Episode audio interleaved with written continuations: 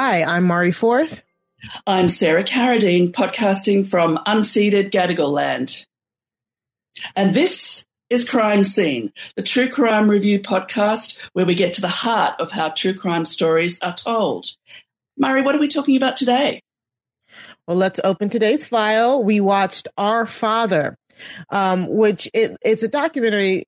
Uh, yeah, it, it's the documentary, technically, right? Technically, yes. Technically, yeah. uh, which looks at a, ca- a, case of a fertility doctor, um, Dr. Donald Cline, who used his own sperm without the patient's knowledge or consent. Yeesh. Yeah, who ended up fathering 96 children. Uh, one of those children was named Jacoba Ballard, and um, she starts to track down her half siblings to uncover his crimes.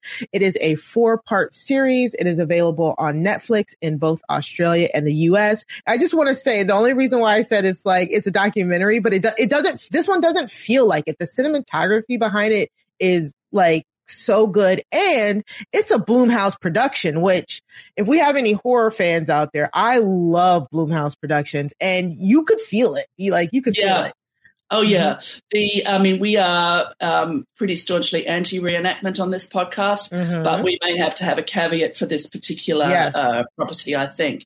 Um, and so it's directed by Lucie Jourdan, uh, whose previous work uh, includes the TLC three part series Taken at Birth from 2019, uh, and we'll touch on that a little bit later because it does have connections uh, into this um, property.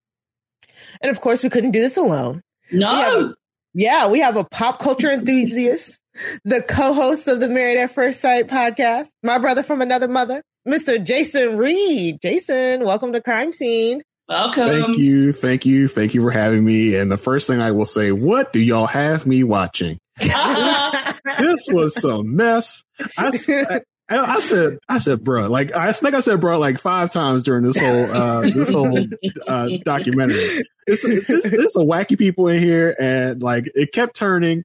Uh, like Mari said, this is a Blumhouse production. It was a, one of the first things I noticed. I was like, oh, okay, this is interesting. Didn't know they were in the documentary space. Exactly. Uh, well, so- are they? so yeah, you, you definitely had some like real like horror elements, like real like the Mm. way things were staged and like sound cues. So I from that moment, I was like, oh, this this is going to be something different. It's going to be something uh, unique, and it was. It was. yeah. Uh, it took me Jason, twists and turns. when we when we met in New York, I said to you, "Oh, you're you're uh, Neil Armstrong. You you're our first man." And uh, yes, so so welcome to the uh, show about sperm. I'm not sure if like that's an honor for this particular po- for this particular documentary. Like, I feel like even I can't wait with this. Like, men are trash. Like, like so, you know, Defend your gender. Defend Yeah. your gender. That's I don't know if you're I can after this. I mean, most of the men on this documentary were pretty horrible. Um, so yeah, I don't know if that's a proud thing that I want to wear today or what, but I am honored that you would have me as the first man on your podcast. Uh, I, it is an honor that I take with uh, you know, with a big, big grain of salt there. Like I'm, I'm happy about it, but I'm like, uh, uh yes. not, I not was doing like, nothing proud. I was like, salt. this is.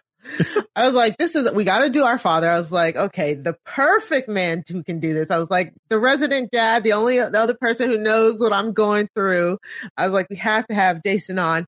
Jason, can you tell us, are you like a true crime? Like, are you a fan of true crime? Do you, do you prefer the genre? What's your true crime origin story? I mean, to be honest, I, I I don't really delve that deep into it normally. Mhm. Um, you know, this I, I think like last true crime thing I saw, like don't don't kill me for this was probably like uh Tiger King, but like you want to.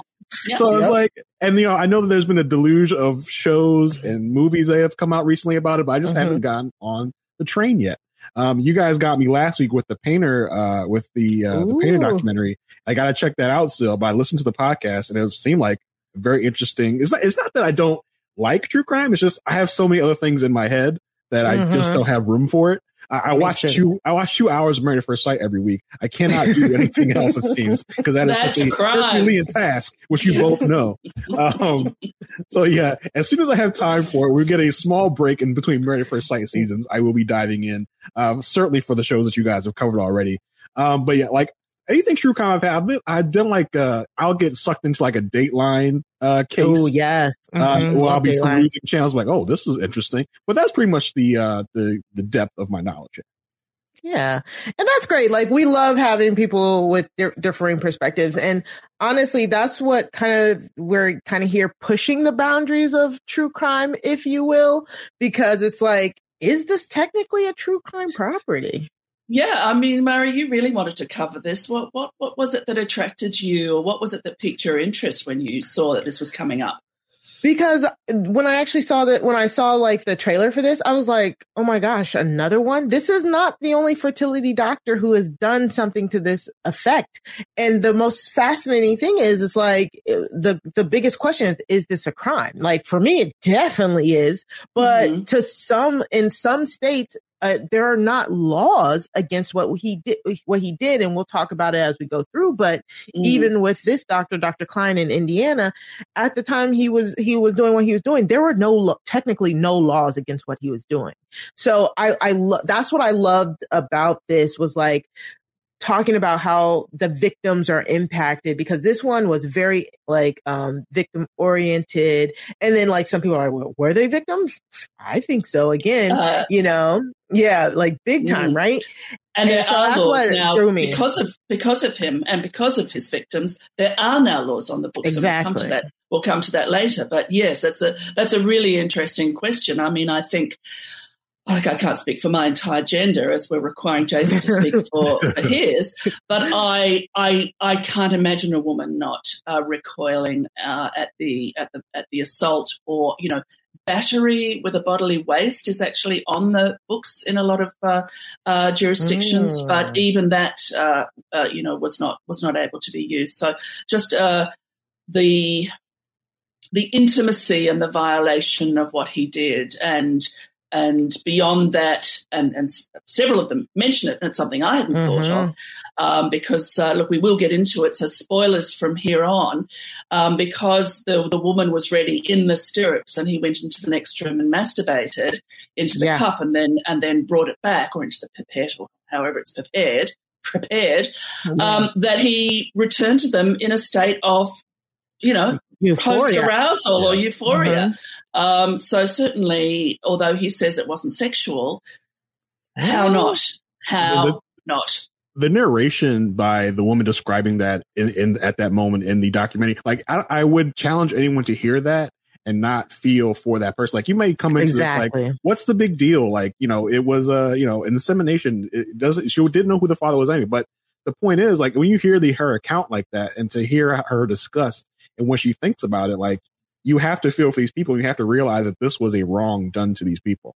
Yeah, well, in some exactly. cases, they they thought it was the unnamed medical student, no more than three specimens, but some of them thought it was their husbands. Right. And yeah. That's like yeah. that's one of the most devious, like one of, one of the most devious things that uh, that this is brought to light. Is this is one of the most devious. Like when you're telling me that, okay, having a random person is one thing, but then you're telling me that my husband is the one that is providing the sample that this is going to be my husband's baby, but then just to totally switch it up on me, like for it to be your baby is even crazy. It's definitely even worse. So let's just set the scene here.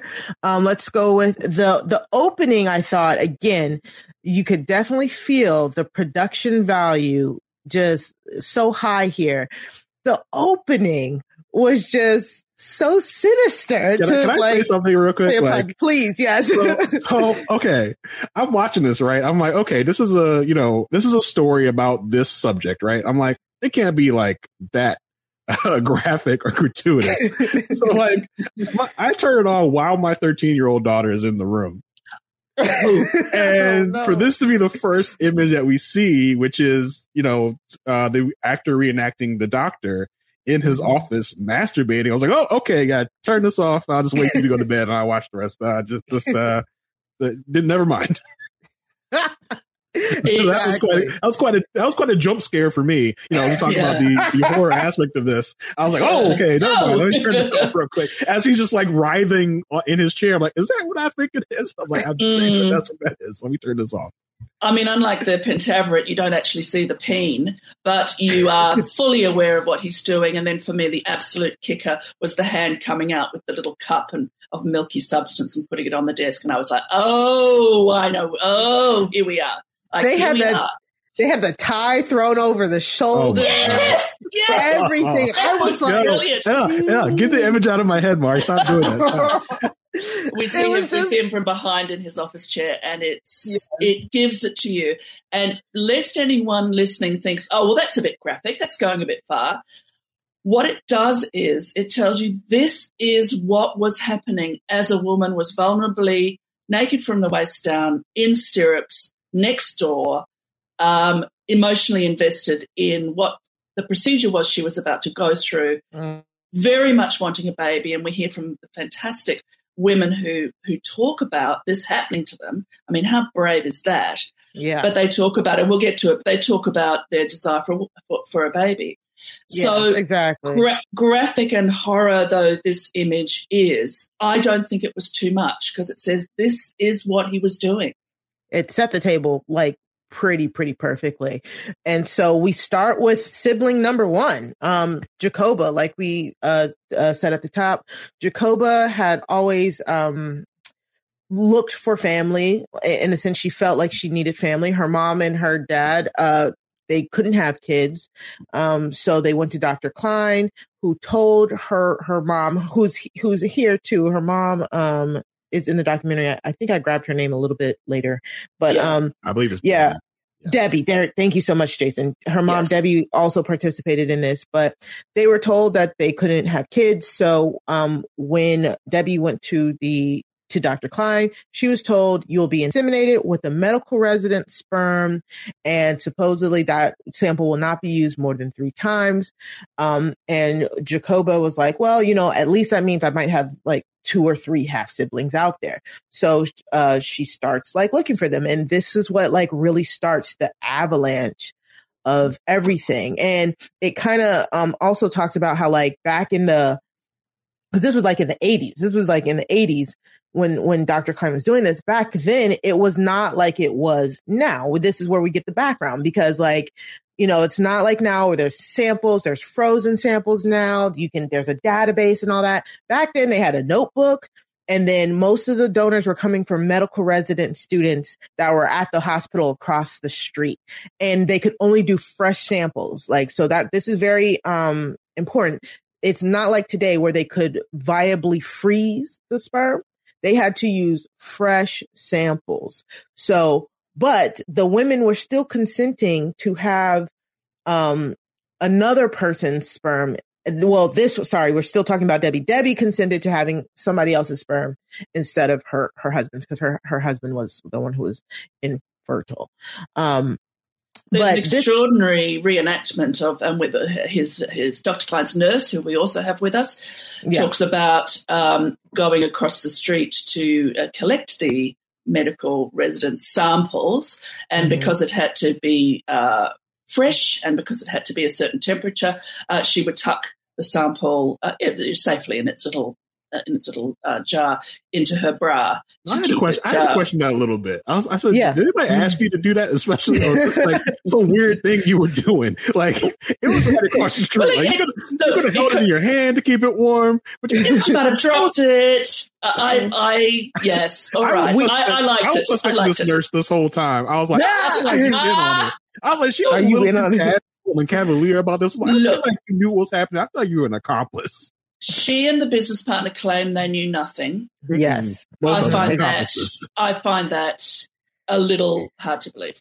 Yeah, they like they had to keep it at body temperature, like for the firm for the firm for the sperm to stay viable. Sorry, it was right across the street.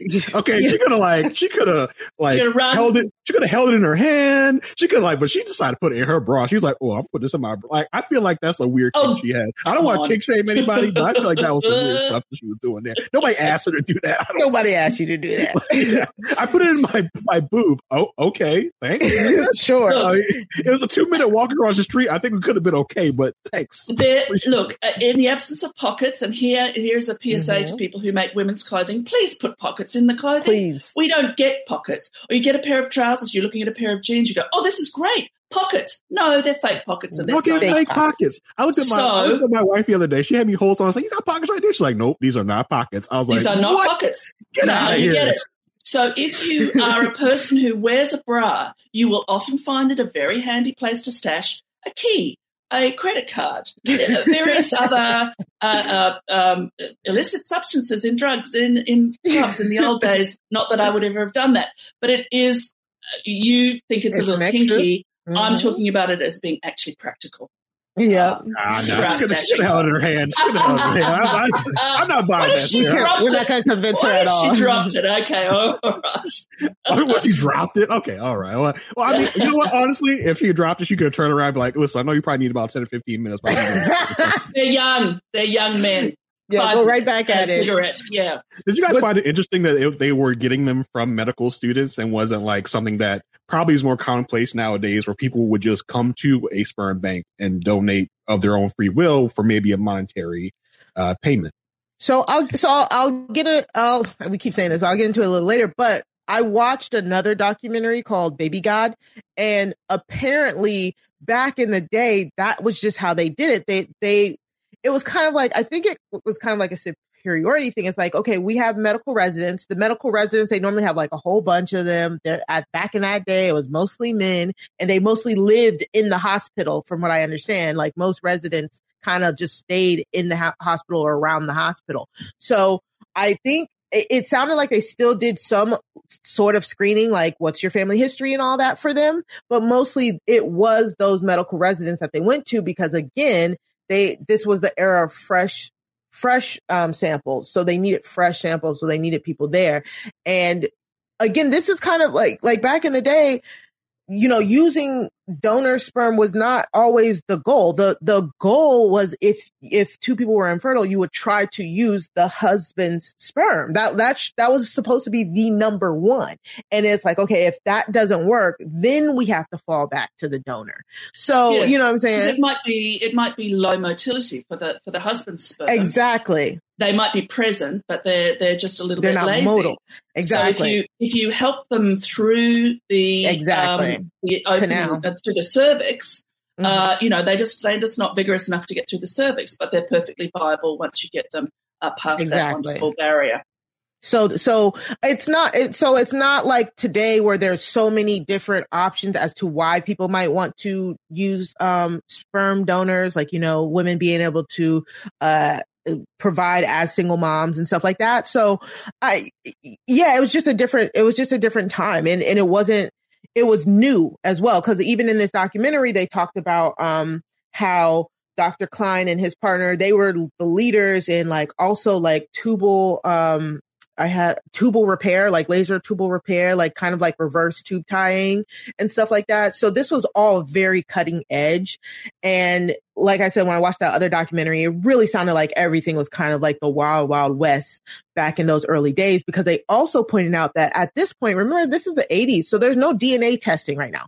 So they don't know that around the corner, we will be able to do d- DNA testing and we will be able to break it down. So he's just like, hmm, I'm going to inseminate these women. They'll never know. I just imagine like Cline sitting like in a recliner, like watching TV one day and he sees this ad for 23 and me. He's like, oh, right? son of a bitch. Yes. this is going to be a problem. Because uh, as we'll see later, he says the world doesn't need to know. I mean, how chilling is that? Yes, he must have seen that ad and, and realized that the, oh the mills of the mills of God grind slow, but they grind exceeding small. Doctor, Doctor uh, everything about, comes to light.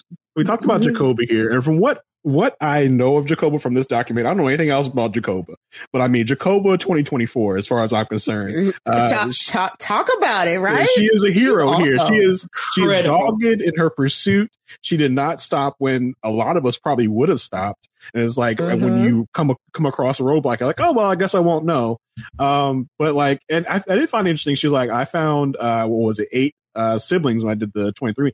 I mean, I, I think I probably would have thought like maybe this person that donated the sperm also went on to have a family of their own and maybe mm-hmm. they have kids that did this, but I guess that would be like really coincidental that all eight of those kids, like three from the, you know, anonymous donor and five others would be in this database, especially this early in the process for a 23andMe mm-hmm. type thing. So yeah, I guess it does make sense. Like that's a awfully high number for, for so early in this process.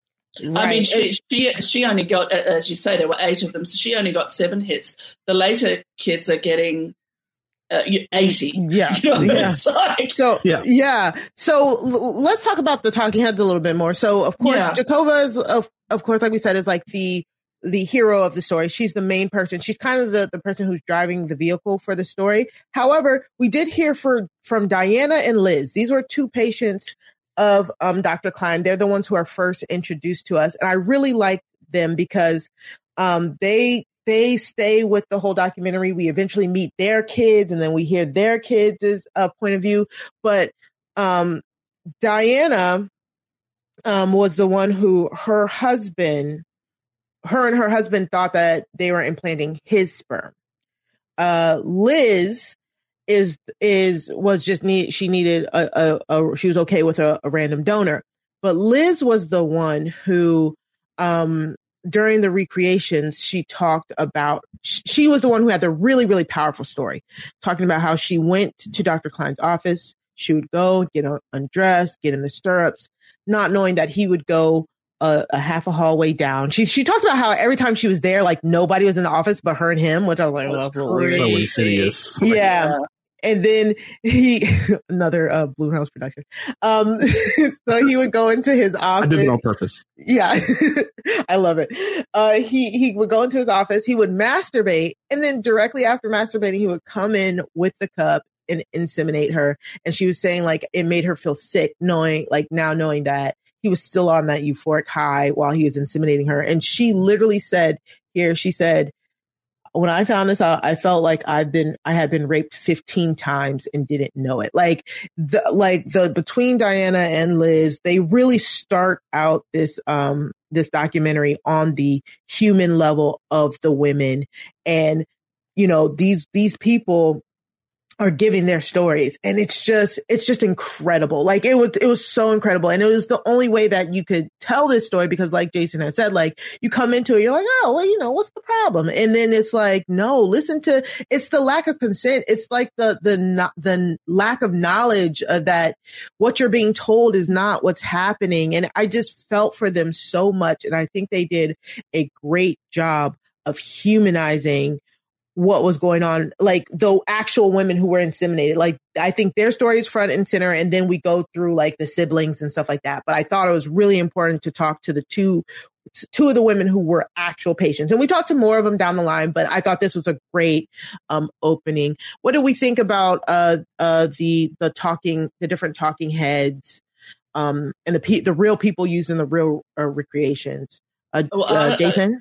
Sorry. Sorry. Well, like like you said, it was uh, you know just a bundle of sympathy for the actual patients, and then Mhm. you have uh, you know you have the like I said the nurse who I didn't feel like I felt it was just like you you in on this like you, you know something, and the and the partner who was very like casual about it up to a point, and then we get to later in the documentary where he you know he does comments on how you know he didn't know who Cline really was, um, and you know we get the we get this we'll get to it. We get this crazy twist with two of the talking heads that we meet. Um, and Yeah. uh, Mark and yeah, the Shereen. Fabtrum, yeah, the Fabers. yeah, Mhm. that that his his me. colleagues. They're Yeah. introduced as his colleagues. yeah. which we'll talk Ooh. about later. That threw me. Yeah, the talking heads were very powerful. Were very uh, you know, inf- uh, you know, informative, powerful, and you really felt for them uh, as they were telling the story. Mm-hmm. Uh, Sarah. Yeah, I was going to bring up the Fabers. That's that's the one for me because it's a, a husband and wife, and they're both uh, professional people. She talks about him, uh, Dr. Cline, treating her in a very patronising fashion and knowing more about her field than than she does.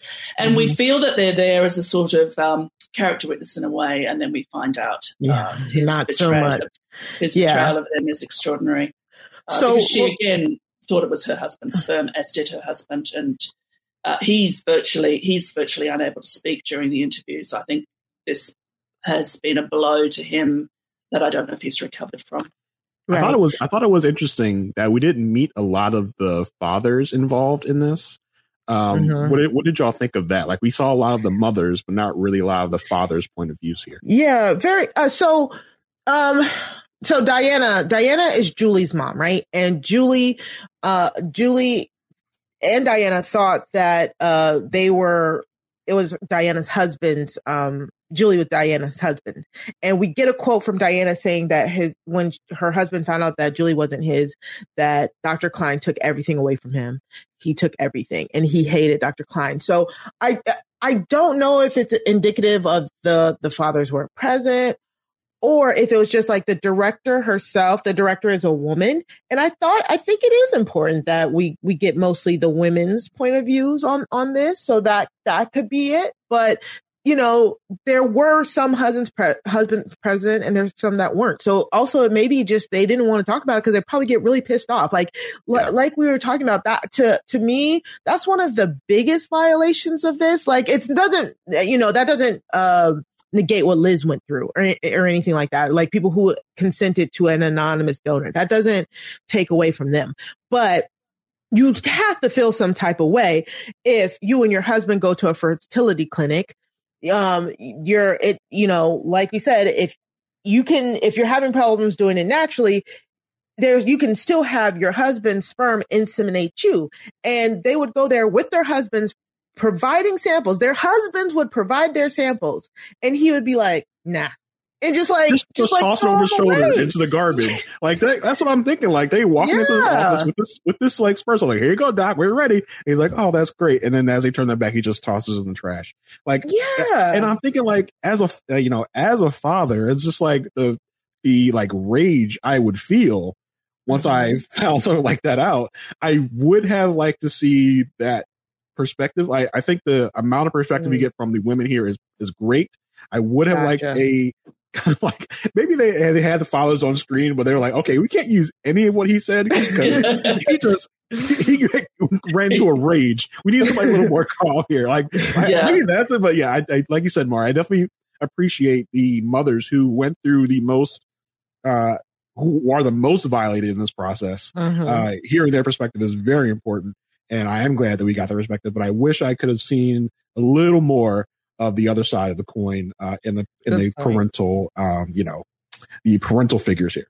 Yeah, yeah, I mean, we get we get we get the women speaking about their husbands, and then we get uh, uh, Mr. Farber, who is is virtually can't say anything.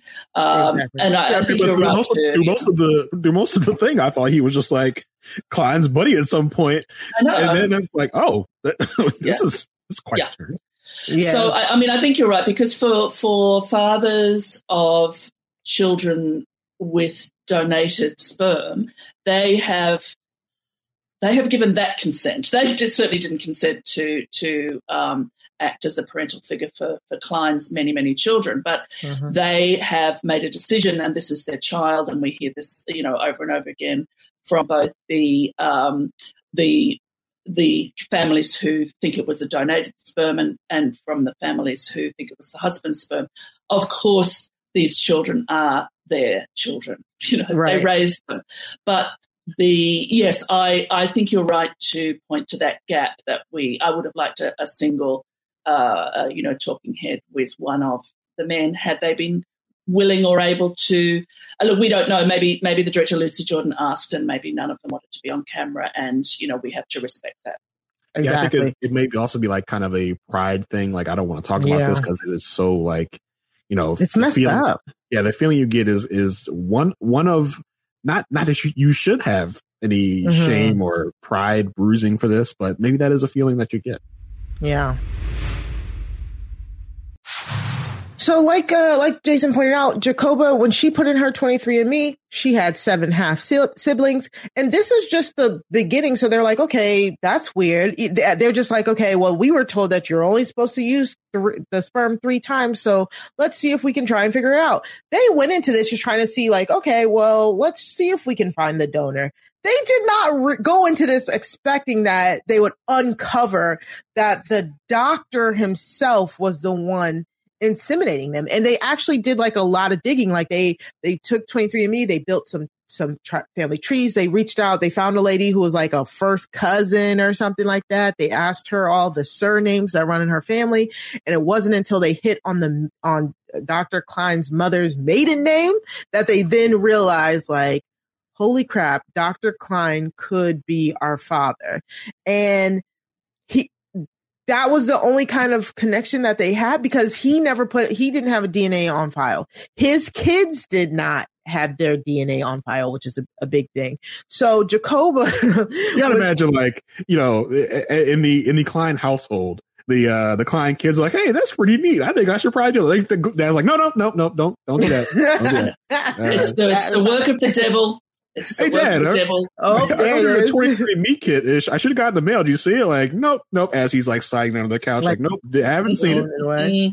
Yep. So Jacoba and the other si- siblings, again, I think mo- some of them are used in these uh, reenactments, some of them aren't, but they're basically trying to get answers. And Cline's family keeps giving them the runaround. Some of his children try to talk to her and they're like, it's okay. He just said that he did it sometimes. They finally were able to get to talk to him. Like six of them were able to get to talk to him. He came in there. He had a gun. He was all With a gun. scary. Damn, really? yeah. A gun. Interviewing I mean, them. I don't want to say. Sorry, I was- go ahead, Jason. I was. I don't want to say that I uh, enjoy the running gag of the documentary, where he's like, "Well, it's only going to be ten. Okay, that's it." And then as you get, we're like, Yeah. "Okay, it's only going to be. It's only going to be fifteen. Oh, at max." 15 a little further down. It may be around 30 or so. I don't know. Uh it's probably right. And then we get to a point it's like well i don't even know how many i did at this point. I have no idea. Yeah. like i have i don't know. That By the me end of the documentary, 96 and counting. So, you know, uh, not everybody does 23 and me. But I think if you, uh, I mean, particularly those who believe them to be their um, parental father's child, you're less likely to do 23andMe. The ones Mhm. who believe themselves to be from sperm donors are more likely to. Um, Right. To do it, but I mean, some some people do it out of interest. They they're not looking to challenge uh, the paternity of their father. They're just thinking, oh, how interesting about this family tree. What I love here about Jacoba is this, the citizen sleuth, and that's something that Mari and I like very much, and, and we look for properties that have that aspect to it. I mean, this is the the quintessential citizen sleuth who gets one idea, one case, Yeah. and dedicates an enormous amount of their life to it. And while she uh, you would think is bringing bad news to people. She's not bringing the bad news to them. The other siblings, as they start to get their results back and are seeing 50 hits, 60 hits, 70 hits, Yeah. 80 hits, where you'd expect apparently 15 to 17, something like that, they she contacts them because, of course, they come up on her um, screen and she says, Yeah. When you want to talk, here I am. So there's this small coterie of, of the ones, particularly seems like the ones that found out early, who've had a longer time Yeah. to process it, who make themselves available to the later discoveries to to help them. And I, I found that a very a very moving uh, part of the documentary. Part of Mhm. Jacoba's um, mission is to Right. support the new Cline kids, as she said. She said, you look at them and you go, oh, yeah, that's a Cline boy. Yep, that's a Cline girl. Because it also has to be said, they're in a very small town. Dr. Cline is Mhm. still alive. He's 80 and he lives within two miles of many, many of these children and their parents. I think Yeah, if I, I think if I'm a Cline kid and I discover this is happening, I'm like, ah, you know, I don't really want to take the chance. I think I'm just going to move out of town. Right. you know, this, really far. And that's how devastating this can be to your life. Mhm. Is you know, it may cause somebody to be like, I, I can't live in this town where I may date a relative and end up with, uh, you know, possibly genetically deformed children if I have babies with this Mhm. person. Yeah. Uh, so Yeah. that's how devastating this can be to your life. Yeah. And I did, you know, like you said, Sarah, like Jacoba kind of takes this charge and is like, I'm going to be like the quote unquote, like, I- I guess you call it a welcome wagon to the, Yeah. to, to the Cline, uh, clan, if you will. Not to, not to, Well, not to, not to bring up any other, uh, No, no. Please, Um, please do, please do bring it up because well, that, I- that, I- that I see actually that- has an aspect. Uh, Yeah, to I see this to as a very timely documentary to come out Oh, right God. now. Mhm. which Yeah. is unfortunately timely where we have in the news uh you know after the slaughter in buffalo uh where we have these conservative uh you know wing of the country talking about the great replacement theory where this is we find out a little later in the documentary that that could have had something to do with why he's doing what he's doing which i found just insanely like it, you know you pair that you pair the the whole conversation about women's rights uh, surrounding uh, you know Mhm. birth and surrounding women's choices in how they give birth and you know who they are giving birth to and is, whether is they give birth exactly well. is an insanely and unfortunately timely uh topic conversation yeah, because like so Jacoba reaches out. She's trying to get this this this out. But again, she still there's still not the DNA from Dr. Cline. So she did hook up with a reporter named Angela Ganote. They run the they run they initially run the the story, but they can't talk about Dr. Cline himself. And when they meet with Dr. Cline, Dr. Cline basically begs Jacoba not to go public with the com- with the conversation, and she's like, no, no, thank you. I, I, can do whatever I want to. You know, basically she, she's the welcome wagon because she saw seven hits and was confused. Now that you have those, those seven hits, then you have like the 30 siblings, but then, you know, if those 30 siblings have, you know, their DNA, people from their ha- households DNA tested, then that's why when we get to the end, um, uh, I got to get Jason. to my notes. Jason, yeah, Jason had 3,000 hits on his on his DNA because it's not only you don't just get your half sibling hits, you get their their family's hits as well sometimes, you know? So what Jacoba was doing was just great. And and I, I agree, like a 25 mile radius, I think was what Jacoba said. Yeah. Yeah. Eh, for the new siblings, that is so tight. And they they talk about how the alerts themselves feel like a threat. You know what I'm saying? Like the, like the, the alerts themselves have them on edge. And the, the, I, I love that running joke of, of, oh, it's only 10. And then they would go to a black screen. The sibling number would tick up. Yeah. and each time, like Jason said, I was like, bruh, like what is yeah, happening? Yeah. There's so many of them. Um, imagine, imagine, imagine you're a young person. You're out at the bar. You you have this information now. You're out at the bar. Hey, girl, you're really nice. I'd like to date you, but but real quick before we go out, could you just do could you just do 23 and me? Uh, uh, it's a long story, but would you please right. test yourself genetically before I can even date you? I feel like 23 and me kind of turns into like a dating like app. Like, okay, let me see all these other people that I'm not related to, yes. and I know that they're safe. So let me see if I can put them up and yeah. date them. It's yeah. like, and, you know, yeah. just and, and we talk about like when your abusers are part of your community. Like, can yes. you imagine after finding out about this and then you run into Cline, you know, at the grocery store? Like, especially if you are one of the patients that saw Cline. Mm-hmm. It, one of the be, fathers. My gosh. Yo, right. It'd be on site. You know what I mean? Like, mm-hmm. if this was, if this, listen, this was any other neighborhood in any other state in certain areas. Yeah. It, would be, it'd be on site. Yeah, yeah, exactly. Yeah. Yeah. And so, so, um, Jacoba and the siblings, they want to go public, but then they start getting threats and weird occurrences. Like their, their lug nuts are gone off their cars. They're getting like the, the coroner is calling them, but eh, that, which was a lot, but let's get into it. Let's discuss what Jason brought up here. Let's get into Dr. Cline's religion and the supposed maybe link to Quiverful. So in 1963, we get this like montage. Cline is like driving in his car in this neighborhood. They have him like changing the radio, but he runs over a four year old girl who was on her bike. That reenactment, oh my God, it like was devastating to me. Like, mm.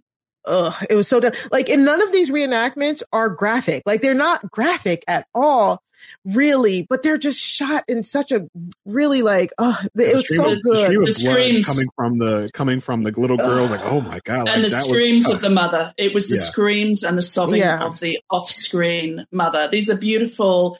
Um, beautiful, slightly the wrong word. They're very effective. Yeah. So I don't need to see yes. a mangled four-year-old girl, but if you show me blood and I hear a woman screaming from her very soul, screaming and sobbing, I I get it. So exactly, know, really well done.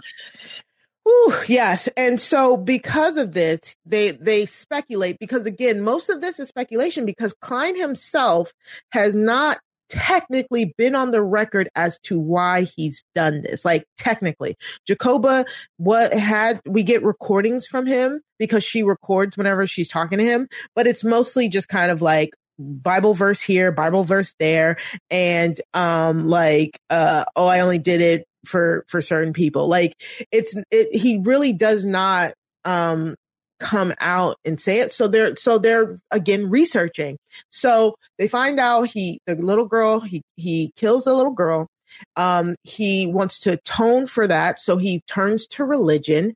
His office is re- is littered with religious texts, and one um, religious text that keeps on coming up is Jeremiah one five which he keeps spouting at them as if that is his reasoning. But I mean, uh, Jeremiah 1 5 goes, Before I formed you in your mother's womb, I knew you.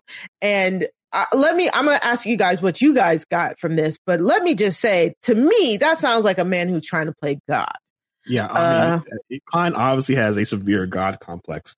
Yeah, uh, because you, you have to think going into his mindset, even with these cases where he knows that the father is trying to provide the sample. Maybe he's looking at himself like, you know what? I'm better than this guy. Right. This this should be my this offspring would benefit more from my genes than this person's genes because I am superior to this person in every mm-hmm. way. And we talk about the the Bible verses of it all. You know, reason number 500 why I like Jacoba is like when she they have the meeting with the siblings and he's like spouting this at her. She's like, oh, whoa, whoa, whoa, buddy, don't uh don't go using my God to justify your nonsense. Like yes. I felt like it was almost like a holy war. It's like no no no that's my God, not your God. Like don't get your hands off my God. Stop using my God's words for your misdeeds. Uh, so that was a very uh, uh powerful segment there where she's like, uh, don't don't do that. Like they're ready to fight over religion. And this in this very like the reenactment was very tense and weird. I can only mm-hmm. imagine what the actual event was like. Yeah. Uh, and you know, they describe him as coming in and he's cold, he's emotionless, he's he's writing down everyone's profession and uh-huh. what they mm-hmm. do to like judge them to like Ugh. who is the best of these people that I created, which just shows you this the you know the psychopathy of this person and what he's thinking and feeling, and he's obviously not well. Um, but yeah, that's that was a fascinating aspect of it. And for him to be like throwing all this gossip out there is just should tell you a lot about the people that you that you see in society mm-hmm. that are like that. Like, don't like delve a little deeper. Don't don't fall for that exactly. Yes. Yeah, I mean, you can imagine. I mean, he was um, lauded for a reason. You know, people who couldn't have children would go to him. He was a fertility specialist. Um, as Mari said, right at the beginning of this kind of idea of, of uh, artificial insemination, we're going to get in vitro, uh, we're going to get all sorts of things to come. But people who couldn't have babies come to him and they have a baby. This, say he started with pure motives, this is going to be a very powerful aphrodisiac, and I use that word, you know, deliberately to his ego of mm-hmm. I can create. So where's the line where you step over and say, I've tried five times with the husband with the low motility and nothing's happened. What if I just put a little bit of my sauce in there and we'll see what happens? Um, he, the only thing that he said is that he was trying to help, quote, unquote. But mm-hmm. uh, here's slightly where, I mean, we'll get to our recommendations later and I'll talk more about my reservations about this documentary. Um, I mean, I think you could, listeners can tell that we are generally, you know, quite positive towards it. But this, there was never much of a delving, very hard to delve when the person won't go on record. But right. Lucie Jourdan really sticks with Jacoba's investigation and Angela, the reporter's investigation, and doesn't do much digging outside of that. So mm. the Quiverful movement is mentioned, something I'd never heard of till a couple of months ago, and now it's mm. everywhere I see. Um, mm. It's a, it's not a religion; it's a movement. It's, it's a it's a Christian movement. Uh, which aims to have as many children as possible as ambassadors for God. Uh, women are completely subjugated. It's a patriarchal uh, movement, and it is so repulsive as mm-hmm. to, but we can't just recoil from it. I mean, unfortunately, we have to engage with it because these people are in our parliaments, in our mm-hmm. in positions of power. Uh, Cline is still an elder of the church and very supported yep. by his church uh, community. Um, I mean, I'm atheist, but I understand the power and the goodness of a church, of any religion, uh, can have in community. These people, as you say, are in our communities. So we can't just say, oh, that's terrible, and re- uh, resolve from it. We actually have to engage with it. The Cline kids, for the most part, are uh, they're all white, and for the most part, they are blonde with blue eyes. Mm-hmm. Yes, exactly. And so the, the, the quiverful movement, they, they've said, like, like Sarah said, they want you to go out and be in politics. They want you to gain some power so that they can, um, from what the documentary suggests here is so that they could make uh, turn civil law into the Bible. And the reason why Jason um, said this is very apt, it's because this movement is rooted in white supremacy and it follows the white supremacy talking points that we just seen with the um, unfortunate timing of the Buffalo mass shooting and the perpetrator of that. Um, it is one of those ones where they want to produce more of the right white race so it does not disappear, so they don't become the minority. And Jacoba pointed out that the wall of babies in Dr. Cline's office are all white. They're all white babies. Like Sarah said, they're all blonde hair and blue eyes. Like Indiana is a, it's pretty diverse in, in, in some areas. Um, so it's very interesting that, you know, it, it, it, I, I'm pretty sure there are other couples that can go and want fertility, but he seems to specialize in, in, in blonde hair, blue eyes, you know? I did wonder, like, if he ever, like, turned away uh, you know, people that weren't up to his standard, if you will. Yes, uh, I wonder that as well. To, but I mean, the the the uh, maybe that's maybe that's where the medical students come in, or the the husband sperm. I mean, we don't know that it was every single patient that he used his own sperm on, although you know it was 1979 to 1986. It's a lot of kids. Um, uh, perhaps his charges were uh, you know priced people out of the market. We don't know, and again, that's not mm. that's not just that's not discussed at all. Right. And, and, um, I think, was it Julie who said, it was one of the siblings that said, oh no, oh, it was Jacoba. Sorry. He's, she said, was he a racist bigot that used, um, our moms as pawns in his, in this quiverful movement. So it, the, the, this is like they give us this section to make us ponder his motives. Like we said, there's we don't know for sure, but I mean it. It looks. yeah, I mean, there's no direct, there's no direct link. Like the way they got into the quiverful thing was that Jacob was looking up the people from the state's attorney's office, and she found one of their email addresses was a quiverful email address. Yes. Uh, and it's like, and then they talk about the fact that that Jeremiah one five uh, scripture is a scripture that they quote quite often. So I think yeah. that's the link that we're supposed to get that it kind of insinuates that he may have been part of that uh, that movement, but there's no like direct link to it. But I mean, right. I think there's a I think there's a pretty good chance that that was you know as part of it, but we we can only speculate on that.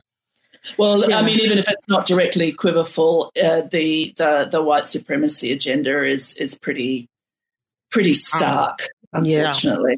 Well, even if it's not about him even if it's not about him trying to further, quote unquote, further the white race, it's just about him feeling superior to other people. It, mm-hmm. it, if we if we just kind of quantify it down to just him, mm-hmm. it's just like I'm superior than all these other people that want these babies. I'm helping these mothers by giving them my superior genes, which you find out are actually yes quite yeah. they were actually inferior, which was mm-hmm. I, I, would like to be in a room when he found that out. Like, wait a minute, uh, my, what? Uh, my genes are are not like are yes. not great for them. I would have been like rejected if I had applied to be a donor nowadays. Yeah, uh, many of the siblings share um, autoimmune uh, issues and have very similar medical issues, which are you know. Um, uh, which impact their lives very strongly. And uh, this comes from, you know, Cline's sperm. So not so superior right. after all. Right. Um, yeah. And, and, uh, before we jump into that, because the documentary does a doozy and ends on that, will the legal ramifications, right? So, again, like we were saying, Jacoba filed a complaint with the state attorney general's office. She she um, filed that pretty early on when they had first figured out what was happening, and basically the the uh, prosecutor's office was kind of just like there's nothing we could charge him with. And this was a kind of a heartbreaking segment here because like they were saying like sexual assault needs force and non-consent in some of their laws. Like so the this is where we came back to the mothers, the actual patients where they were like crying and they're all saying like I would not have given my consent for him to use his sperm. Not at all. Like I, I feel like I he never gave me a choice. This was very powerful they they basically went back to back to back like talking to each one of the the mothers themselves, and they, couldn't get him on anything for for rape or or like uh, Sarah said, assault, like battery with bodily fluid. They said he couldn't even get him on that um, because technically they signed it consent paperwork to um, have uh, donors, you know, to be inseminated with donor donor uh, semen. But yeah, so what we ended up getting, what they they originally um, he sent up for some reason he sent a um, a letter to the the attorney general's office saying that he had never uh, used his DNA to inseminate his patients. But it's like, dude, like what? it was right here. There's all these DNA matches. Like what? So because of that, they got him with like filing a false document. And because they were able to get a warrant out on that, they then got a warrant for his DNA to finally confirm that uh, for Jacoba, he has a 99.9997% chance that he is her father. And because of this, he was then charged with two counts of obstruction of justice. So again, everything that he is being charged with is against the state. It's not even against the victims themselves. And he is basically charged with lying to the state. And he pled guilty, and many think it's because he wanted to avoid a trial, he wanted to avoid a stiffer punishment, and he more importantly wanted to avoid any of the rest of that coming out. Um, and then come to find out he has friends in the prosecutor's office. The judge herself, um, basically was like, even though Jacoba and a lot of the siblings gave victim impact stories, the mothers gave victim impact stories, the judge was like, well, I can only consider the charge that are being brought against him today, and that's only against the state. And she just basically gave him a fine, a fine and a suspended sentence. I don't know. Five hundred dollars. There it is. 500, yes. Five hundred dollars the courtroom scenes were quite uh like rage inducing because it's yes. just like you know first it's like uh you know jacoba reason number 612 while we have jacoba is like yep. she gets up there and she's like all right f what they told me to say i'm gonna tell my story and mm-hmm. hopefully like the judge will see past the you know the technicality of it all mm-hmm. and charge him with what he's done because he's like violated all these people but I mean, mm-hmm. as Donald Glover said, you know, this is America. Yep.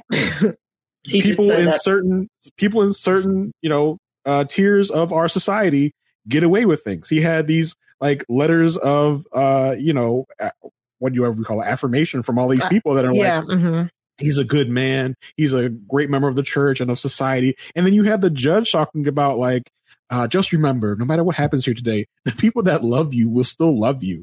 As she's talking mm-hmm. to Cline, where it's just like, right. what? Like, why are you like? Mm. You, it's like sorry like, for sorry for finding you five hundred dollars. Yeah, you know, he he gets. I, I have with, to because you yeah, lied. Sorry, you like, lied to the state. Yeah. Like there's just there's just this evidence staring me in the face. I have to charge you as a felon, but I'm so sorry, and uh, it'll just be five hundred dollars. You want me to pay it for you? I can pay it for you. I was right? basically like, might yeah. as well have been that. And to be those people sitting in that courtroom who this man has violated, and for the you know judicial system of America to say like, okay, I know this man violated you. I know this should be a common sense thing where we say this was wrong. He should go to jail for for a long time. But oh wait, he lied to us, so that's what we're going to get him on. Not that he mm-hmm. violated you, but he lied to us, the government. Like mm. it's just it's like yeah. makes your mind like explode. We're just like, why is this happening? Like you know, in, we, in we, we did have a very interesting uh, legal expert, Jody Madeira from Indiana University, and one of her points was, look, you could there are uh, you know laws on the books that you could uh, you know, make a case uh, against him for the victims, but she talked very fatalistically about it's not going to be brought. It's just not going to be brought by the courts, and a jury will not be convicting. And that's enraging too, that you could even say, mm-hmm. well, look, here's the law that he broke when he violated his victims. And for legal experts to go, yeah, but like it's not actually going to get to court. And if it does, uh, there'll be no conviction. So, um, as we mentioned before, in 2018, there's a fertility fraud bill that's been signed into law. And this was brought by uh, uh, Liz White, who we've mentioned before. Liz, one of the women, very powerful uh, speaker on her own behalf, and her son Matt. Matt. So yeah. um, they brought, uh, they started it, And the bill ensures, uh, I'm just going to read it here, any misrepresentation in a medical procedure is considered a felony. Uh, so this is this is really powerful and broad enough that you can bring all sorts of things under that. Um, so at the end, we do find out that uh, Cline's not the only one. There are 44 other fertility doctors who've been discovered to have done uh, the same thing. Cline gets the crown for being the most prolific, but uh, so yeah, yeah, so far. Yeah, and then talking yeah. about like the like the I guess the legal procedure of it all. Like we meet like the probably one of the, of the people interviewed, one of the most douchey people in the documentary, which was Tim Delaney, which is like a former prosecutor. Mm-hmm. He's like, you know, these women came to me and they wanted me to basically like, you know, be like on their side, but I wouldn't have that. Like I can't put yeah. this on paper because this is not nothing. No, there was no legal crime that happened here. Like that's why you know they want me to codify them and be like, oh, you know, sympathy, sympathetic toward them. But no way, that's not. This guy was the worst. Yeah, he was. He truly, truly was. He and and that's the type of attitude that uh, prosecutors go into with with cases like this where they don't see the true victim and it, it's very annoying and i like Matt White, like shout out to him because he was another one of the siblings who who uh, talked, and he that that man looked like he was filled with quiet rage. Like I was like, I would never want to be on Matt White's bad side, and he lo- he looked the most like Cline. Like yeah, he did. All, all the like, kids oh, that we saw, I, we didn't like, need no DNA test. Like we know, we yeah. can see it. My guy, like you are that guy. He that man's biological like son. Him. I felt so, so bad for him. But I like him and, and Liz. Liz was the one who talked about she felt like she was being raped. And they were they were so just so powerful seeing the just directly from the, the people's mouth. So like yeah, let's get into these genetic disorders, man. So after the legal um portion, the sibling count is still it's still going up, y'all. uh, tick tick tick tick. And the worst the worst part of it is every time they do that, you hear in the background this oh. moaning of which is supposed, supposed to be Cline giving his unnecessary. yeah. I give them a big black mark for that. I did not need that.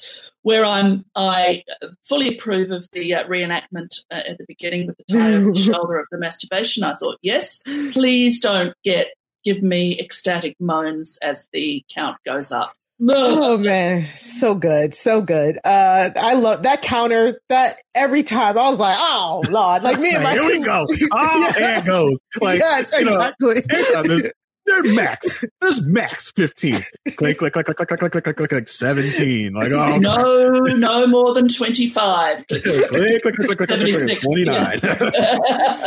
Me and my husband would just, just like, oh, come on. Like every single time. It was so, so funny.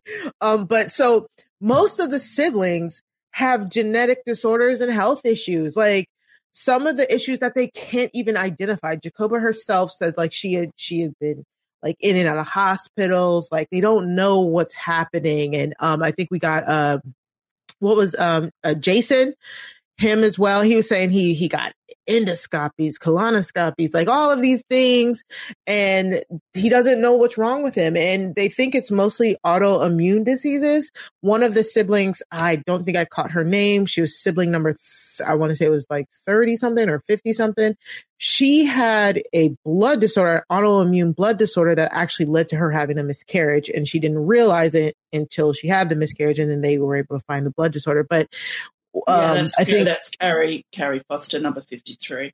Thank you. Carrie Foster, number 53. Exactly. And I think Julie said she's had digestive and colon issues as well that are not on her, her mother's side. So what it is, is here. So Cline is well known for having rheumatoid arthritis. We get Farber, the Farbers talking about how he had rheumatoid arthritis so much that they thought that his, um, like his ability was in jeopardy. I think he even switched from, I think they said he might have switched from being like a surgeon because of the rheumatoid arthritis. And I, I hope most people know rheumatoid arthritis is an autoimmune disease itself. And rheumatoid arthritis, arthritis is a genetic and can be pa- passed down genetically. But not only can it be passed down to you genetically as rheumatoid arthritis, it can manifest in that next generation as any type of autoimmune disease, like not necessarily just RA.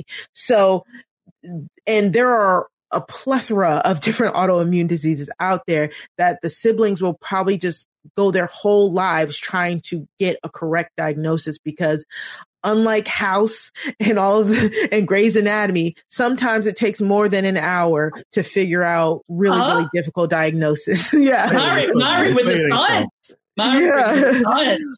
But it I don't know what doctor you're going to, Mari, but my doctor diagnosed me correctly everything. Um, Good for I mean, you and your good genes. I mean, then they have to to to question their own um, decisions to have uh, to have children as well. Exactly. Do they want to pass do they want to pass that on? And this is something that he knew. Uh, um, this is very interesting too. Sibling 61, Alison Farber, who is the daughter of the friends and colleagues of Dr. Cline. And there's a really harrowing photograph of her as a baby being held in Dr. Cline's arms. Uh, and yeah. he knows uh, but no one else knows. You know, it's that. The, can you imagine the like devious mind just be sitting yeah. like, yeah, I, you guys think that you, I did like, that. Yeah, yeah, this, so, this is me. And so like, let, yeah, I'm sorry. I was just gonna say, let's set this up because yeah. at this point in the documentary, guys, I'm just like, okay, we've got the legal aspect of it. We've got most of the victims. Now we're up to sibling 61. At this point, I'm just thinking, okay, so we're just adding another sibling here. Like, I'm like, surely there can't be anything else left. There can't be, there can't be something else that makes my jaw drop to the floor. exactly. There, there can't be anything else for this. But um, as as we said, um, uh, Dr. Cline has had uh, autoimmune diseases. Uh, if he if he were to try and be a, a, donor, he would not qualify because of uh, his family history.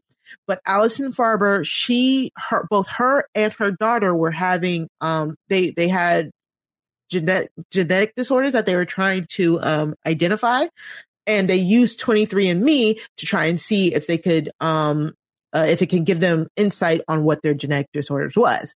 But when she put in the 23andMe, she popped up with all these half siblings and she's like, whoa, this can't be right because I am a product of my mother and my father. And I had no idea that they even, you know, there was any type of fertility issues except for maybe that they went and took some fertility pills. So Jacoba does Jacoba's thing. She's like, Hey girl, hey, um, Bree, you what's up girl? Uh, welcome to the fam. Yeah. exactly. Um, I can give you some insight. And Allison was like, yeah, I just, I don't know. I just, I just, I just ignored it. But like, she, I feel like that's something that I would have done. Like, if same. someone contacted me, like, okay, this must have obviously been an error. Like, maybe you're a, a third cousin, third, three times removed, whatever, no biggie. Because she said that she saw them in the close family, that it wasn't like, she didn't understand that they meant that these were her half siblings. That at first she yeah. thought it was uh, you know, just her like third cousin removed or whatever. But then mm-hmm. she saw a doc. Uh, so I'm glad I walked into this not knowing about this case and number like 812 reason why I'm glad I don't watch Dr. Phil because it, uh, it didn't spoil me on this uh on this case. But yeah, she saw Dr. Phil and saw Jacoba and the other people that were listed there as you know having this issue with Dr. Cline. She's like, oh crap! Like yeah, mm-hmm. I know him. Oh crap! Yeah. I know him. He is and a family she, friend. Yes, he is a family friend of the Farbers who have been in this documentary since like the midway point, and we th- were thinking they're a character witness for for him. She then calls her mom. She's like, "Hey, you know, uh, I just got a hit about like Dr. Cline, you know, and all this." And that's when the mother and the father come to terms that they had went to Dr. Cline for fertility issues, but they were told that it was the husband's sperm. They did not know that Cline had used his sperm to inseminate Allison Farber's mom. And Allison Farber's mom here, again, she was like, I, the amount of emotions I went through my head, like I, I couldn't believe it.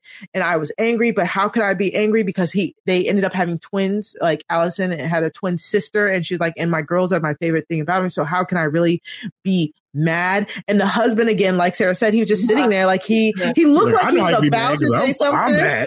exactly. But then he didn't. And, um, he was just like, I, I, I just didn't she was just she had mixed emotions and so we get the pictures of jacoba and dr cline and him being a close family friend uh, Allison, then, alison oh sorry Allison. yeah. i'm sorry i said jacoba again sorry, sorry. alice we love queen jacoba she's, queen she's jacoba everywhere. Exactly. so we get the pictures of Allison and, and Dr. Cline, and we know that they like she's basically grown up there. And then what we find out is that Dr. Cline was Allison's fertility doctor, and that for two years, at the very least, he did all of her PAPs, he did her breast exams, knowing full well that he was her father. So it wasn't made clear, like if she had to uh, get a, a donor sample or have her husband's sample to have her kids. Yeah, like that I wasn't don't- made clear. I don't think. yeah, I know. I don't yeah, think I- she. Yeah, uh-huh. he was You just. think, you think he at least didn't cross that line, right? right. Yes, I, I think her kids were fine. I think he was just sounded like he was just kind of like her gynecologist. It didn't seem like she she had. Well, she did say had- fertility doctor. So She I was did like, say that. "Hmm," Mhm. Like I don't know. So uh, and just to just to, just to touch on the like surprise. Please it don't all, say touch. Yeah. just to uh just to reference the uh the surprise of it all i guess i like because they they flashed her full name on the screen when she came on i guess at that point i should have realized but i didn't i just kind of went past know. it and then when like she's talking about it like oh yeah it's another another uh, another victim of dr cline's and then when like and then as she's talking about it and the uh was it Shireen and Mark pop on screen like oh wait like that's those Yeah. are her parents like just the just the shock and awe of that, like to to my system, like oh my gosh, like this this this goes so much further even out of bounds. Like your buddy has now like betrayed you and done this to you, and just to Mhm. just to feel like like what they must have gone through, um, realizing slowly like as they hear about this through the news or whatever, like they, they, they didn't do that to us, right? Like that's not like, but he wouldn't like he, he wouldn't do that to our, his friends. And then for them to be like, oh no, he did that. He did do that to his friends. Like he did that to us. Has to be like a complex range of emotion. And Sarah, do you think also this was uh, the woman who he had asked her, like, are you Jewish? And she was like, yeah. And she told him that she did not appreciate his office having all of the Christian symbols in it. Do you think that in itself is also another insidious Oh, aspect to this? Absolutely, absolutely. I mean, it's uh, the the bouquet of insidiousness is is extraordinary. I mean, the fact that he asked, the fact that they were sort of family friends when he was so um, dismissive of her and her speciality. Um, she's also a, she's a she's a, PhD in uh, child um, in child uh, rearing and child development, and he felt he knew more than her. Uh, I think definitely one of the things about the I mean, it's just hard to even say the replacement theory is obviously you would want to replace a Jewish baby with at least a half Christian baby if we are to to um, if we are out. I'm sorry. Mhm. I will. I can't speak on behalf of my gender, but on behalf of the white people, do Yeah. so much better. Like, do so much better, everybody, including me, including me. Um, we can't just not be racist. We have to be anti-racist um, and uh, uh, speak up when you can, and to be an ally, uh, even if there are only white people in the room. That's one of the things I can you know to give you for free. Um, yes, I definitely think that he wouldn't necessarily have uh, done it specifically because he because because um, Shireen was Jewish, but certainly it would have fitted in with his uh, my my sperm is superior. Although he doesn't think of these people as his children. Yeah, he Mm, actually said yeah. that. Like, I don't, I don't think of these people as my children, which is, which is just chilling. Like when you hear that. Yeah, yeah, yeah, exactly. Awful. So, and and that's it. That's that is um our father. I mean, wow. Listen, if you need, if you need a, if you need a a story about heroic women, like this is where you come to. Like this was a story full of heroic women. You know, you have we didn't we didn't speak a lot about her, but Angela uh Ganote, who was the Yes. reporter that uh, that really stepped up and really brought this into the public light. Uh, you know, she's one of the heroes here. You have Jacoba, who's one of the heroes. So you have the the victims. Julie. Yeah, Mhm. Julie, who are like a, one of the heroes here. Like this is a, mostly a story about heroic women stepping up and doing what needed to be done to bring this guy to at least the little bit of just the, the tiny like in infinitesimal amount of justice that this man got, which was not near enough. But to to even get it to that level was because of Jacoba, because of Angela, and the things that they did to to bring this to light. Exactly. Yeah, and I mean we've we've we've joked slightly, but obviously we take this uh, very seriously. These are, are, real people, and an mm-hmm. incredible injustice uh, has been done to them, and the inhumanity of it uh, cannot be overstated. So we we very much know that, uh, but we just would like to talk about it in an entertaining way. Partly because it's very hard to sit with the issues that uh, that this brings up. Right, exactly. And Sarah, I you, I see you wanted to bring up a further property, correct? Yeah. Before we so, got into the rating. Yeah. So so prior to this, um, uh, Lucie uh, Jourdan did a series, Taken at Birth, um, which is on TLC. Uh, it's a very disturbing story of the Hicks babies. I'd never heard of the Hicks babies. Uh, the name was given to, uh, they think, more than 200 uh, newborn babies who were illegally sold out the back door of a clinic uh, in small town Georgia during the 50s and 60s. Um, and they're called Hicks babies because the man who did this was uh, Dr. Hicks. Again, we have a citizen sleuth. Again, we have a heroic woman, uh, Jane Blasio. She says, I am a black market baby. She's been investigating this for, for 30 years or so. She brings in reporters uh, Chris Jacobs and uh, Lisa Joyner.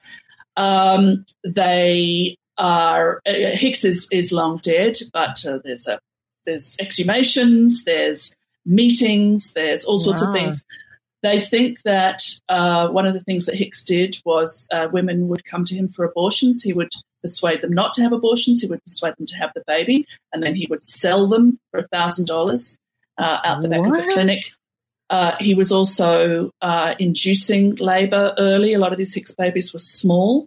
Uh, he was inducing labour early and telling the mothers that the baby had died selling them out the back of the out the back of the door. Uh, and one woman who who gave birth and was told that her baby had died. She remembers hearing the baby crying, and they told her that uh, she that was just a dream. So it's it's a, it's an interesting that it seems like uh, um, this director's interest lies in, you know, bodily autonomy, fertility, the mm-hmm. patriarchy, mm-hmm. uh, money, uh, doctors playing God in style, it's Our Father is a great step forward stylistically.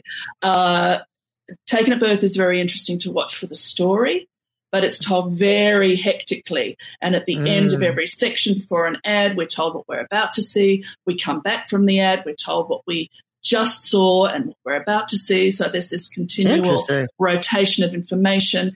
It's um, it's very hectic. It's very uh, sensational in a way that um, Our Father isn't. I have criticisms of Our Father, which we'll get to for our ratings. Mm-hmm. Um, I'm not going to recommend seeing Taken at Birth, but I don't not recommend it. I mean, it's an extraordinary story, and again, we get the citizen sleuth. Again, we get the person with the um, the dogged determination to solve a single uh, crime, and um, and it's very interesting for this director to look at what her themes are uh, that she's exploring. And I expect the next thing that she makes, while it may be different, will have that similar uh, DNA, if I may, of you know uh, uh, the writing of of um, humanitarian crimes, gross crimes, and the strength of uh, individual people, and in this, in both these cases, uh, mostly the women. Although it must be said in our father that the two men, uh, the two male Hicks, uh, uh, Cline kids that we see, um, uh, Jason and um, Matt, Matt, Matt are, are, very interesting men. So yes, you can find you can find that it's um, it's on something Hulu. you can. Mm-hmm. on Hulu, yes, that's mm-hmm. right and uh, you can you can potter around um, doing your dusting and your dishes while you're watching it. Yes, and if we're going to continue on not recommendation recommendations here, which I think is the perfect spot for it, like like I said, I watched Baby God on HBO Max. It that deals with the same thing. I thought I watched it and I thought it gave a lot more background on Cline in a sense because it gave more background on how fertility was, like how of uh, they did fertility in the early days even more. So I, I liked it for the background, but it is very slow. It's not, it's, it's like traditional documentary style. So you get like, you feel like the camera is riding along with another woman. She's like the main character who's like tracking down the siblings and stuff like that. But for some reason, it's just not as flashy as Our Father. Um, but it has the same central story. Like the siblings find out that they they a fertility doctor um, is their uh, sperm donor and they didn't know. But for them, it's easier because when they put their gene, DNA in the, the like the 23andMe or whatever, all of his kids' DNA was in there. There was like six of his kids in DNA in there. So they just kept seeing the name Fortier, Fortier, Fortier. They're like, who is this? And, and so it, if, if you want more of this type of thing, if you want more about like fertility doctors being dicks, go and watch Baby God. Don't say dicks. Yeah. Oh, oh, dang. Wait, right. That might not have been the best. Being very bad people. Yeah. Go and watch that on HBO Max. But let's get into the ratings for this property for Our Father. Jason, how would you rate Our Father uh, out of five magnifying glasses? Five being the best, one being, eh. Not I'm going to give it three and a half. Uh, okay. Crack off the handle to one of the magnifying glasses yeah, uh, we'll give that half. um, so I took a, I took a half off for like we don't get much of the Cline perspective. I understand why we didn't, mm-hmm. but we mm-hmm. didn't get much of the perspective from either him or maybe his family members that were involved. Mm-hmm. Taking another half off for some of these reenactments. Um, yeah, like so. When we're talking about Jacoba, and Jacoba was such a sport going through all the reenactments. I think she really like, was. Yeah, there's this moment where it's like she's in this red hoodie. We see her from the back, and no, we got no. like these the papers are just stapled all over her wall. And we get the serial killer wall. It's yeah. a serial killer wall. We get the voice over her at one moment where it's like, it's not like I'm crazy or anything. As like, as we see this wall of papers and she's like, obviously like looking like the crazy, like conspiracy theorist person.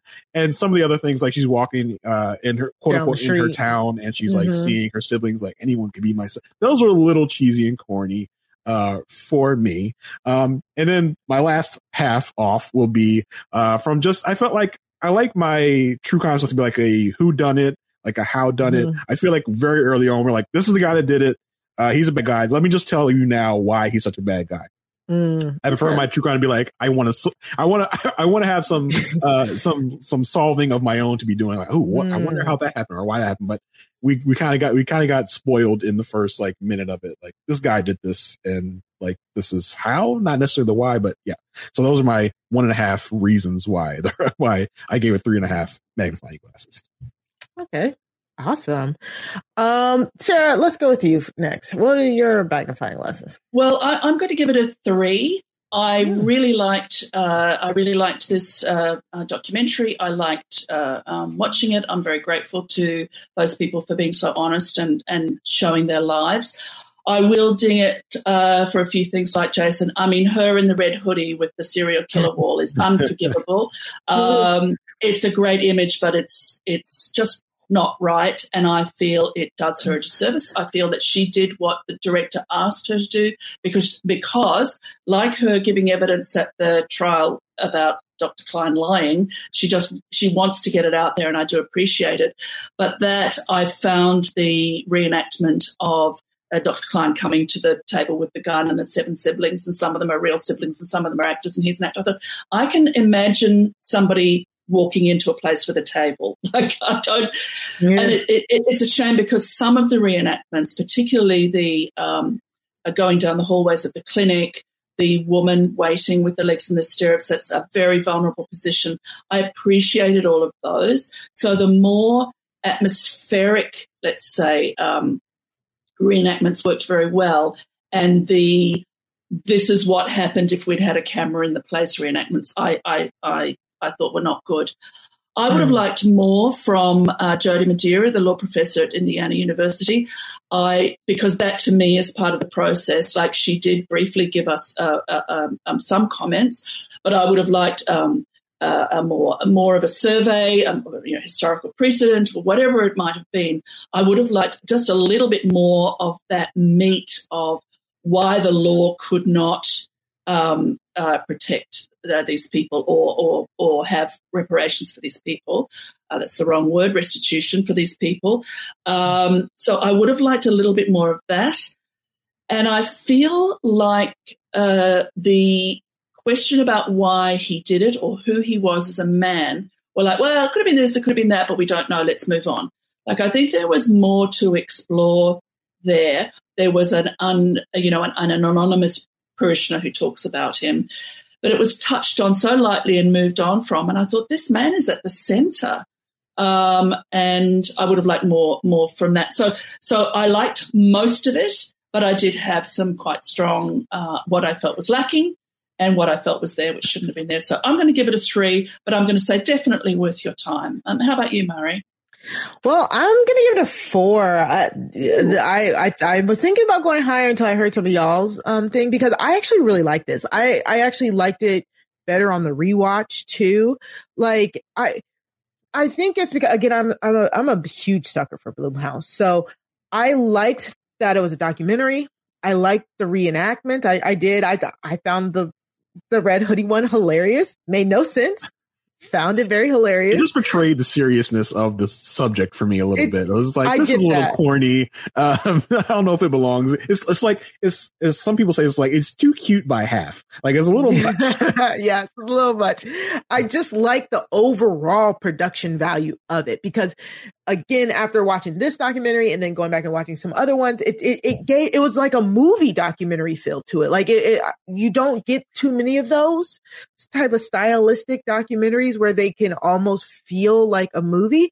And I mean, you're right. You guys are right. They didn't give a lot of background on Cline, but I thought it was kind of interesting that even with a little bit of background, they made him into the big bad. Like, like the, the kids were talking about when they saw him in court, how that was the first time they had physically been near him. Like some of them had physically been near him and they were like crying being near. They, they successfully made this very old man, like very intimidating. Like, oh, he had the gun. The reporter was like, I was so scared. I didn't want to go into the, the, the, restaurant to meet him because, you know, and then all of the intimidation tactics. I thought they just did a great job of, of building this man up to be a monster because, and I feel like it was warranted because if we don't do it here, it felt like nobody was doing it. The community wasn't doing it. The judge was all sympathetic to him.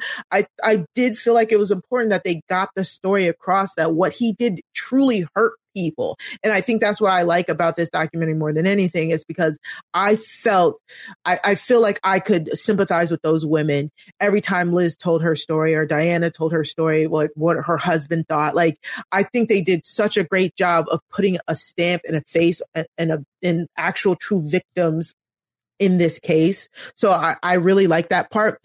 The one thing that I did take off from was, um, it was kind of confusing. I'm glad I watched it a second time because sometimes they would interview Jacoba, like her hair would go from long to short to like, which was fine because I was like, Jacoba was very recognizable. So I, when she changed, I could tell. But some of the other talking heads, when they changed like their appearance, I was confused. I was like, "Is this another sibling?" It happened with Julie for me. With like, Julie, Julie like, so many times, one, wearing something one one minute's wearing like this other like big shawl. I think she had on. Yeah, like, is that Julie? I like, I think that's Julie. Yeah. But like, like, yeah. like I said, more on the second watch, I was like, "Yeah, that is Julie." But yeah, then yep. throw me for a second. For a look, yeah, like, yes. like Drag Race, I should say, "Get your get your um, interview outfit, yes, and wear it, and wear it every time we every time we interview you." Exactly. That was when Liz was telling her story. They would go back to the one shot of Liz, then there was a shot of her with like her hair down, and then another shot back at the original shot. So that was kind of confusing, and that's what made me take basically a whole point off. But and also, it must be really said that a lot of those a lot of those kids look very alike. So when yeah. when there's a different haircut and a different shirt, you think, is this another? Because I mean, that was one thing when we see Alison looking at the Dr. Phil uh, show with the siblings, and she just yeah. looks exactly like them. Yeah. Only uh 53 Carrie Foster was the only one who had had like the dark hair and the she didn't even have blue yeah, eyes. She Matt, had dark hair, dark eyes. Brunette, I think, right? Yeah. Well. yeah. yeah. Yeah, yeah, yeah. But, but but Matt was like undeniable. Oh yeah, that face, that face. Yeah, but yeah. So I, so I that's what I liked about it. That's what I and I think it's important. I think it's really important to uh documentary to watch about body autonomy and stuff like that. And it was entertaining. It entertained me first and foremost. I mean, you know, after the victims and all that, you know, after the mm-hmm but I, I yeah. really, I, I truly liked it. I, I really did. And I, I, didn't realize, especially until I watched it the second time, like how much I liked it. And like I said, when me and my husband were watching it, we were just like, come on, man. And it was, I like the, I like the story. So, uh, that is, those are my ratings. I gave it a four out of five. Uh, let us know, uh, uh, reach out to us. Let us know what you think, what your ratings are. We'd love to hear from you. But let's get into our recommendations, like what we actually recommend. Jason, do you have a recommendation for us or for our listeners as well? Yeah, so like I said, I don't delve much into the true crime aspect of like like you guys do, obviously. Um, but I'm a comic book guy, so I had to bring a comic book related item to you. Ooh, so there's okay. this writer, uh, one of my favorite comic book writers, Brian Michael Bendis. Uh, one of his first uh, forays into into like comic related things was a graphic novel entitled Torso, and it tackles the real life uh, uh, you know case of the Cleveland torso murderer. Would basically this guy kill like twelve people, and he would dismember them and leave only the mm-hmm. torsos. And the uh, the investigator for this case was Eliot Ness, and uh, mm-hmm. you know a group of uh, people. That, I forgot what they called that group. Was the Untouchables? untouchables. Yeah, mm-hmm. well, this was the unknowns. This was a different like group. Um, mm. But yeah, so that was that that tackles that case. Uh, I, I, read it a long time ago, and it was one of the first things that Brian Michael Bendis had done. And when he got into the mainstream, I looked into more of his stuff. So that's something I really enjoyed. So that's what I would recommend for you guys to check out. It's a graphic novel, uh, oh. so you can go out to pretty much any awesome. comic book store, probably on Amazon. You can find it too. So yeah, that's where you can find that stuff. Fantastic. Yes, the the very infamous Cleveland torso murders, which I believe, Sarah, correct me if I'm wrong, they're still unsolved, right? Yep. Yeah. Mm-hmm. Yep. yep. Uh, let's and get they, a sleuth onto that. and they killed it. It killed Eliot Ness's career. Uh, get Jacoba on the case. Yeah. Yes. um, Mari, do you have a recommendation for us this week? Um, I don't, because I will tackle. I will tack on to one of your recommendations. So, Ooh, how about you? All right. Well, I went mm-hmm. down an amusement park uh, rabbit hole documentary this week. I watched the excellent uh, ABC, that's Australian Broadcasting Corporation, three part documentary. It's called Exposed The Ghost Train Fire. Uh, you can see that on ABC iView on demand in Australia. And it, elsewhere, you can actually see it on Vimeo because the director of photography has actually put it onto his Vimeo page. So it's very easily found. Uh, it's a bit of a sit. It's three parts, and each part is 90 minutes. And you think, oh, surely they're stretching it out. Uh, no, no, no, no, no. So uh, people, uh, uh, certainly my age, and, and, maybe some younger Australians uh, will remember, in 1979 at the amusement park Luna Park, there was a fire in the ghost train, and seven people, six children, and an adult died. Mm and it was immediately ruled an electrical uh, fire. So, journalist uh, Caro Meldrum-Hanna, a very interesting uh, woman, she investigates and the revelations, one Ooh. after another, after another, after another, after another. It's extraordinary, and it's my it's my era. I remember that we were all shattered and shocked. Uh, it goes into corruption of actual police people who I know. I know the names of. I don't know them. Uh, the mm-hmm. Mr. Sin, if you know who Mr. Sin is, he pops up. I thought, oh my god, there's Mr. Sin. Um, it's very effective in in looking at the victim impact. This is 40 years ago, and people shake and cry who were simply there, let alone the parents of the children who died, let alone um, our kind of avatar in the in the documentary who was called the luckiest boy in the world because he was the fourth, he was the fifth of four boys. Uh, I'm sorry, he was the fifth of five boys who all went to Luna Park together. Two of them went in one car, went through the doors. Two of them went in the next car, went through the doors. He was in the third car. And by that time, people were realizing the place was on fire and he was pulled bodily out of um, the carriage. And as he says, he doesn't feel like the luckiest boy in the world. So that's really worth mm. looking at. If you're a procedure nerd like I am, you'll get lots of procedure. If you remember Martin Sharp in The Yellow House, which is my sort of bohemian start in King's Cross, like 200 yards from where I'm sitting right now. And then because I watched that, I watched Class Action Park. Love like it. So good. I didn't realize yeah. Chris Gethard was one of the talking heads. Mm-hmm. I mean, mm-hmm. what an amazing uh, narrator. So, yeah, those are my two amusement park uh, recommendations. Mari, do you want to hook onto that? I have to jump on. Class Action Park is so good, and that's in Jersey. And so, um, my husband's from Jersey, and he tried to see if his mom had remembered this.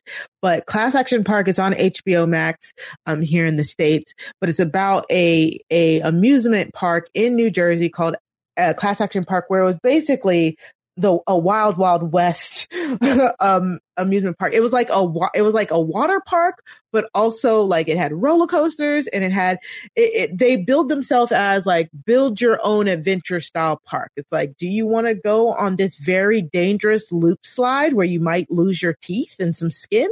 Uh do you want to throw yourself over a cliff into some disgusting muddy water that bodies are it below your feet? Like it is it is an insane documentary and it is so good. Um, Jason, do you have you heard of this? This um, I've heard of the documentary, and I do believe that there was a movie. I th- want to say that Johnny Knoxville was in it, uh, based on that park. I'm oh, really? Positive. Uh, oh. but yeah, I have heard of it. Like even like anecdotally, like I've heard people talk about it on like podcasts about Class Action Park. Yes. Uh, I think they call it like decapitation class action, decapitation park or something like because somebody got decapitated or something there. Oh, yeah, people died. Uh, people yeah. died. People drowned. Mm-hmm. People were seriously, it, it was uh, uh, gobsmacking. And again, the 80s, uh, so the, the, bit of the Wild West, as, as Mari says. Yes. Yeah, so I haven't uh, seen it, but I have heard of it. I think you should you should watch. I think you you you'd be like again you'd be like what? Bro, like that's like yeah, yeah, yeah. It's available in australia. I'm sorry i didn't note down where i watched it. On netflix or maybe stan or maybe binge. I've, I've got them all. Just uh, Google around it and you'll find it. It's really it's really worth uh, watching. And again, as always, let us know what you think of any of the properties that we talk about. Um, we're eager to hear your feedback. And We're eager to hear suggestions for future episodes. Um, we've already uh, done some episodes suggested by listeners, and we have some coming up. Uh, you can follow Crime Seen on Twitter at Crime Seen RHAP. That's Seen S E E N, or email us at crime seen at gmail uh, .com. Um, we're very happy to receive your five star reviews. We've had a couple of nice ones this week. We'll read them uh, next week.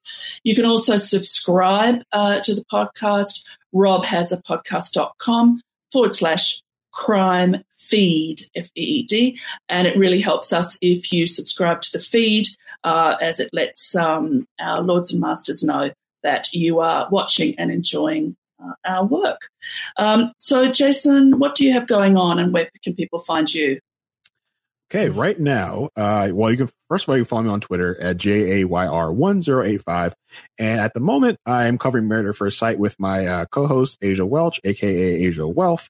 Um, you two lovely people have been on the podcast, so you know what a roller coaster ride that show is.